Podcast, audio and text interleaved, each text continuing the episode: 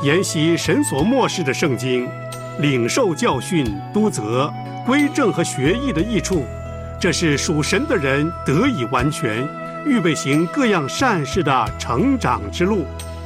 欢迎收听《真道分解》。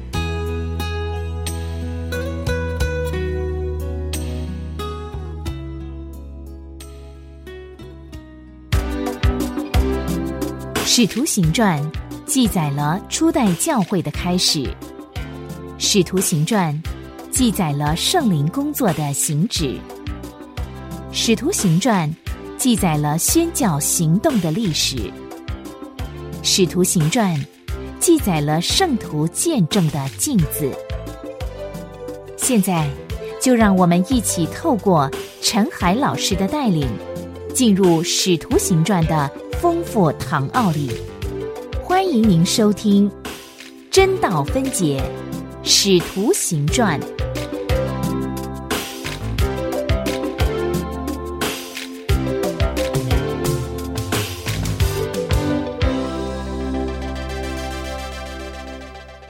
亲爱的弟兄姐妹平安，欢迎您收听《真道分解》节目，我们要一起来研读新约使徒行传。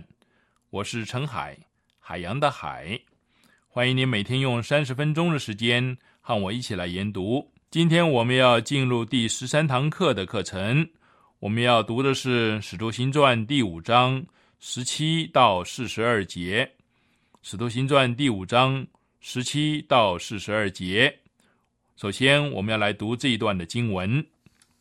十七节，大祭司和他的一切同人，就是撒都该教门的人，都起来满心记恨，就下手拿住使徒，收在外间。但主的使者夜间开了监门，领他们出来，说：你们去，站在殿里，把这生命的道都讲给百姓听。使徒听了这话，天将亮的时候，就进殿里去教训人。大祭司和他的同人来了，叫其公会的人和以色列族的众长老，就差人到监里去，要把使徒提出来。但差役到了，不见他们在监里，就回来禀报说：我们看见监牢关得极妥当，看守的人也站在门外，及至开了门，里面一个人都不见。守殿官和祭司长听见这话，心里犯难，不知这事将来如何。有一个人来禀报说：你们收在监里的人，现在站在殿里教训百姓。于是守殿官和差役去带使徒来，并没有用强暴，因为怕百姓用石头打他们。带到了，便叫使徒站在公会前。大祭司问他们说：我们不是严严的禁止你们不可奉这名教训人吗？你们倒把你们的道理充满了耶路撒冷，想要叫这人的血归到我们身上。彼得和众使徒回答说：顺从神，不顺从人是应当的。你们挂在木头上杀害的耶稣，我们祖宗的神已经叫他复活。神且用右手将他高举，叫他做君王，做救主，将悔改的心和赦罪的恩赐给以色列人。我们为这事做见证，神赐给顺从之人的圣灵也为这事做见证。公会的人听见，就极其恼怒，想要杀他们。但有一个法利赛人，名叫加玛列，是众百姓所敬重的教法师，在公会中站起来，吩咐人把使徒暂且带到外面去，就对众人说：以色列人啊，论到这些人，你们应当小心怎样办理。从前丢大起来，自夸为大，服从他的人约有四百。他被杀后，服从他的全都散了，归于无有。此后报名上册的时候，又有加利利的犹大起来，引诱些百姓跟从他，他也灭亡，服从他的人也都四散了。现在我劝你们不要管这些人，任凭他们吧。他们所谋的、所行的，若是出于人，必要败坏。若是出于神，你们就不能败坏他们，恐怕你们倒是攻击神了。公会的人听从了他，便叫使徒来，把他们打了，又吩咐他们不可奉耶稣的名讲道，就把他们释放了。他们离开公会，心里欢喜，因被算是配为这名受禄。他们就每日在店里、在家里不住的教训人，传耶稣是基督。我们经文就读到这里。这一段经文呢，仍然继续来谈论到教会最先遭遇的事情。现在第一个明确的迫害已经临到了，我们看见反对基督教会的势力正在日益壮大。显然这些反对的人是由绝望而生的勇气，比以前更大胆的施加迫害。官长们对城里基督徒最近获得的奇妙胜利感到困惑。这段经文中间部分呢、啊，有一句宣告，可以概略的显示当时耶路撒冷的情形。这个引人瞩目的宣告呢，不是彼得说的，而是大祭司说的，不是站起来护卫基督徒运动的人说的，而是一个反对者的领袖说的。就反对者的立场而言，说这句话实在是不智之举啊！我常在想，如果大祭司知道他的这一句话会被记录下来，传到永远，他究竟会不会说这句话呢？他对那一小群站在他面前受审的使徒说：我们不是严严的禁止你们不可奉这名教训人吗？你们倒把你们的道理充满了耶路撒冷，想要叫这人的血归到我们身上。这个在五章二十八节。这是对当时耶路撒冷中基督教会成长情形的最好的见证。它显明了基督教会对这个城市产生了重要的影响。你们倒把你们的道理充满了耶路撒冷，这句话很清楚，并且更进一步，想要叫这人的血归到我们身上。这岂是一个事实？使徒的见证和教训开始让大众明白官长定死耶稣的真相。在这一段里面，我们要从三个观点来探讨这个故事。第一，官长的反对，从性质、理由和方法来讨论。第二，教会它的主要原则、工作的方法和在受迫害的时候的态度。第三，看见神在阴影中如何看顾他的自己的儿女，上帝的方法和上帝的得胜。为了按照这个次序来讨论，我们先简单叙述一下这个故事。使徒是在撒都该人的记恨之下被下到监狱里。早晨的时候，天还没有亮的时候，他们就被天使营救出去。他们被救出去之后呢，立刻就回到店里。当时候天空才刚刚露出曙光，按照希伯来人的规矩，正是在店里献祭的这个时刻。天亮以后，撒都该人聚集，发现使徒都不在监狱里了。他们不禁大感困惑。我们可以想象得到，那是一个多么可笑的一个场面呢、啊！大祭司跟他的部下、公会里的人和各家族里面的长老都穿戴整齐，道貌岸然地聚在一起。然而才去监狱里面提犯人的那些差役，却上气不接下气地跑回来说报告犯人已经不在的这个消息。过了一会儿，另外一个差役又来报告，你们收在监里的人现在站在殿里教训百姓。这个记载在五章二十五节。这句话呢，含着讽刺的意味。于是使徒又被带来，以传讲耶稣的罪名被审讯。彼得代表众使徒答辩，他的回答如此的勇敢、清楚，是我们讲解基本真理的时候最佳的一个范例。最后公会决定释放他们，不过呢，却先把他们打了才放人。注意接下去的记载，五章四十一节，他们离开公会，心里欢喜，因为被算是配为这名受禄。这就是整个的经过。使徒行传是记载最多讲道记录的一卷书，使徒行传是记载最多圣灵工作的一卷书，使徒行传是交代保罗教宗最完整的一卷书。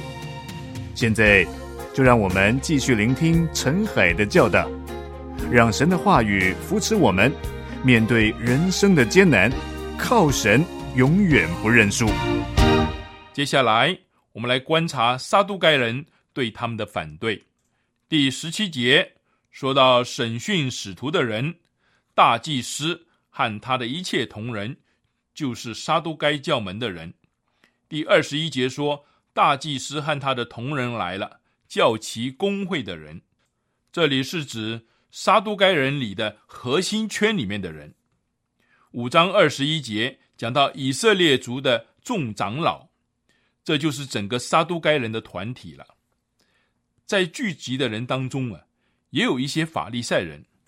我们以前讨论第一次迫害的时候呢，曾经注意到作者是怎样谨慎地指出撒都该人并没有全体参与反对，但是如今呢，全体撒都该人都聚在一起，这是一个非比寻常的现象。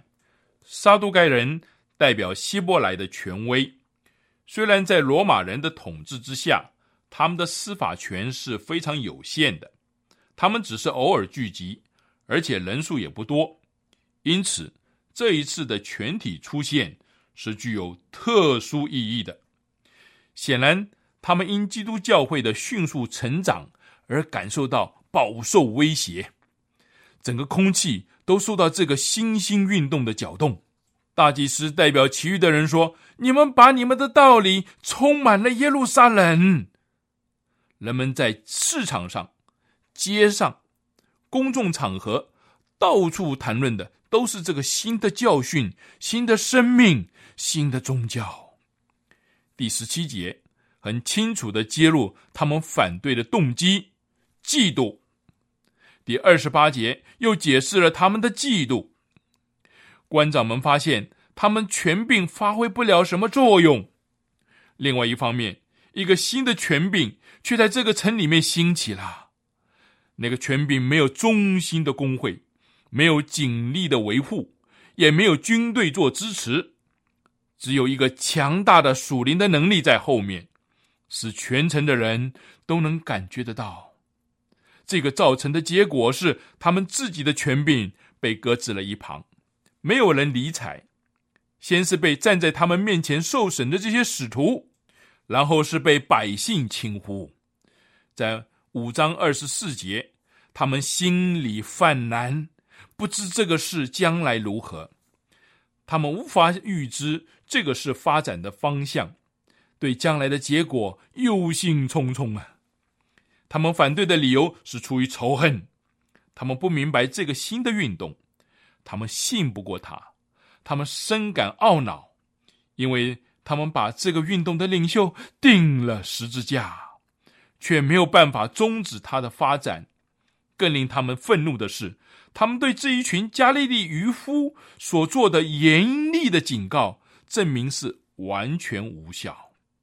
他们尽心竭力要扑灭这个拿撒勒人的异端，不料耶路撒冷却充满了这一类的教导。懊恼之下，他们心中不禁满怀记恨，因为他们感觉他们的权力正从他们的手指中间消失。他们反对的方法，第一个就是用恐吓，后来在加玛列的劝导之下，改为旁观，静待其发展。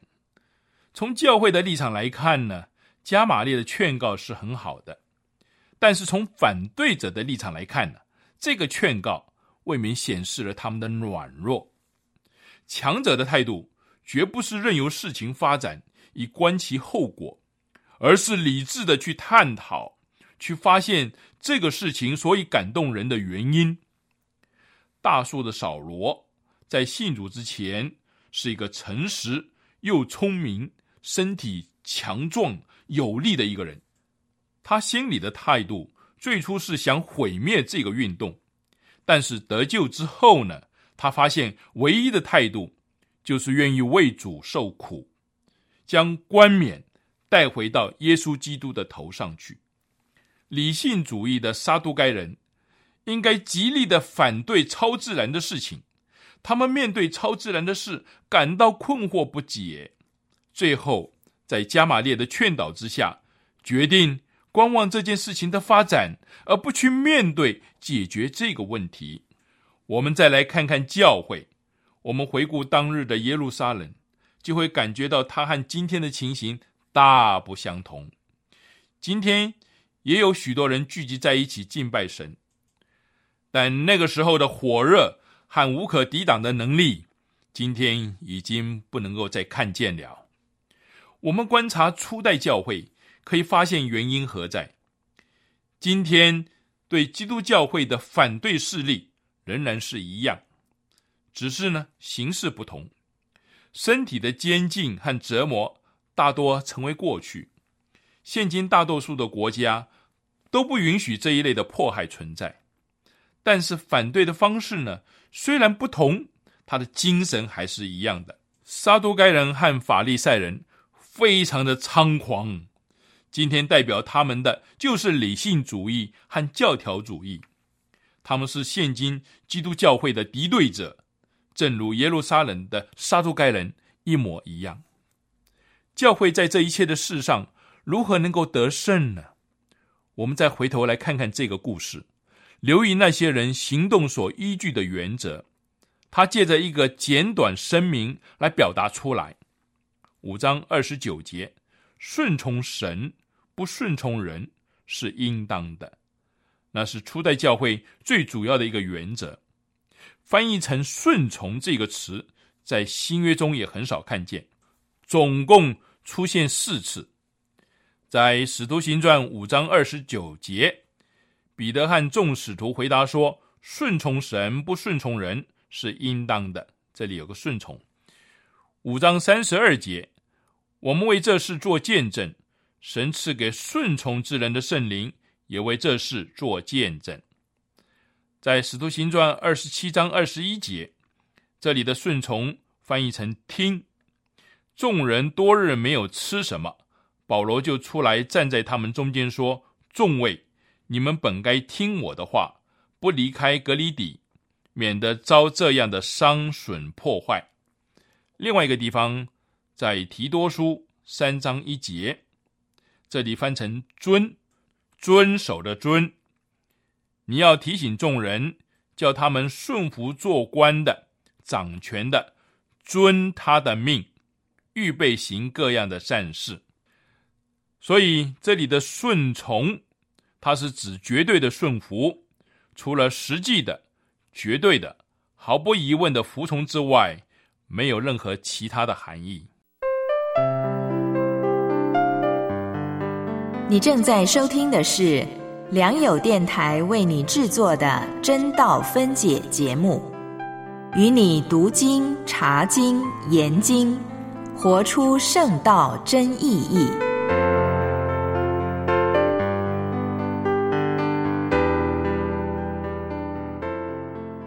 接下来我们来看看彼得在辩护中肯定的三件有关神的事情。第一，神叫耶稣复活；第二，神将耶稣高举在他右边；第三，神赐圣灵给顺服他的人。这就是三件伟大的事实，使他们完全顺服神。彼得从这三件事上得到了能力，所以他说，顺从神不顺从人是应当的。我们要留意这句话的每个字，才能够明白它丰富的含义。原文中应该翻译成，我们必须顺从神。这个我们中文里面呢，我们必须几个字、呃、没有了。这个英文也很清楚， We must obey God rather than man， 我们必须顺从神。可是我们的中文圣经上面只有顺从神，我们必须这四个字没有写下来。这是指一群与神相交，已经完全交出他生命主权的人而言的。我们归于神的人，不单单必须要考虑到上帝，支持上帝，建立有关他的理论，或为他的存在做辩护，更进一步，我们必须要顺从神。尽管人的逼迫、恐吓将他们下在监狱里面，但是我们必须顺从神。他们没有将责任推到别人的身上，他们自己担起了一切的担子。教会和教会里面的弟兄姐妹说这句话多少，他们就能够得到多少的能力和胜利。什么时候我们从心里面说我们必须顺从神，什么时候这句话就能帮助我们抵挡反对的势力、妥协的诱惑。仔细思想这句话呢，就可以看出为什么教会到今天不能够产生初代教会的果效。我们今天谈起为基督受苦的时候，都不禁有些汗颜，因为现今我们实在没有受什么苦。我们看见以前的人如何为基督的缘故被鞭打、受压迫、伤痕累累，我们就羞于说今天我们所受的苦是受苦啦。但是仇敌的反对还是存在，那是一种内在的、狡猾的、邪恶的反对势力，可能比其他的反对更难对付。我们当如何抵挡这种反对呢？我们必须顺从神。教会最大的危险不是反对所造成的，教会在反对中会变得更洁净、更坚强。一旦教会受到世界的欢迎、仰慕，它就会变成软弱了。我们如何谨防这一点呢？我们必须顺从神。只要教会确实顺从神，它就不会因受欢迎而被削弱，也不会被妥协所瘫痪。教会必须永远坚立，做他的见证，敞开大门，迎接受伤的人进来得医治，用慈母的双臂接纳迷途的人归回，引领他们重获健康和恩典。但另外一方面，教会不可容许他的标准降低，也不可停止传讲上帝公义的信息，也不可容许神的宣告被轻视或被贬低。在这个故事里，我们不单单发现初代教会的原则，也看见了他们工作的方法。这些都表明在彼得最后的那句话里面。我们为这事做见证，神赐给顺从之人的圣灵也为这事做见证。五章三十二节。做见证是什么呢？不是一个人开口说话而已，许多人都说话，但他们不是在做见证。许多做见证的人并不开口说话。见证人是个殉道者，是用他的生命，而不单是他的嘴唇来承认他所信的。他是一个证据，是一封介绍信，是一个示范者。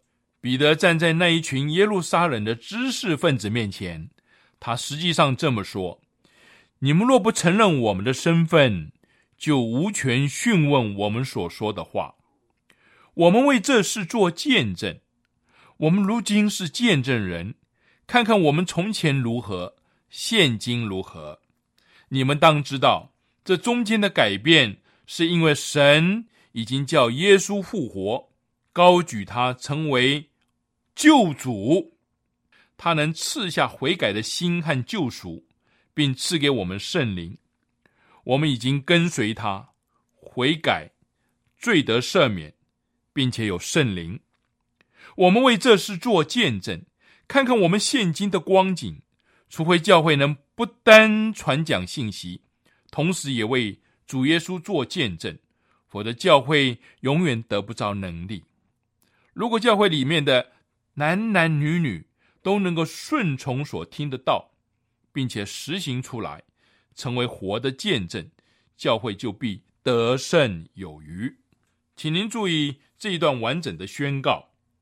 我们为这事做见证，圣灵也为这事做见证啊，这个在五章三十二节，那就是教会最终的能力，也是最有力的事实。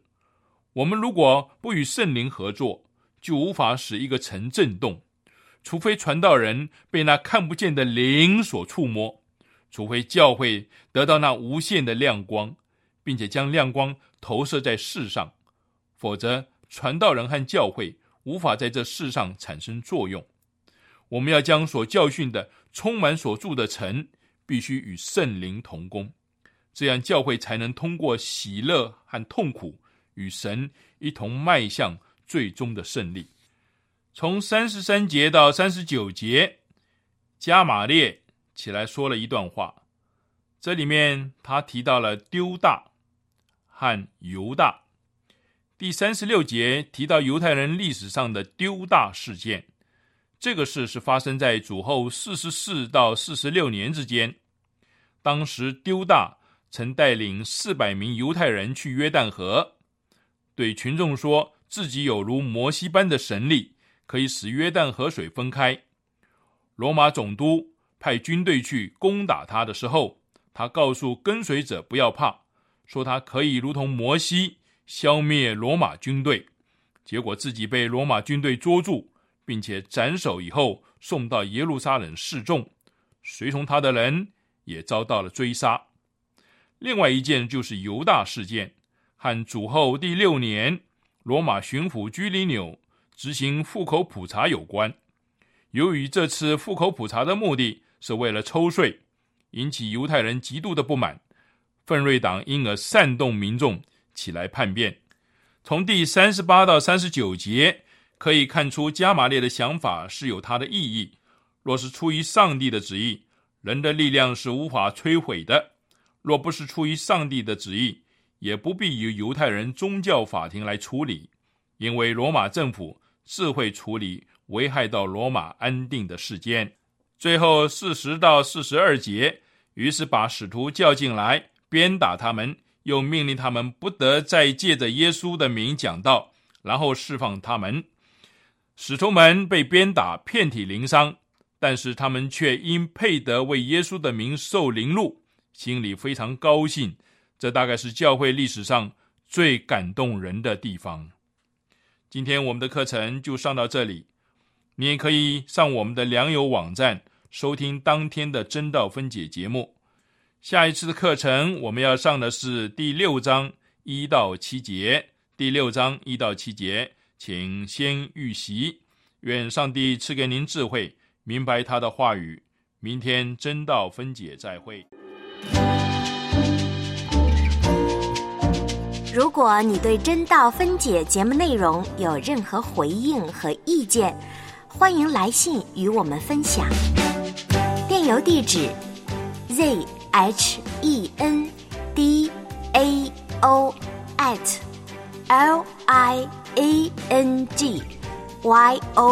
点net， 真道 at 良友点 net。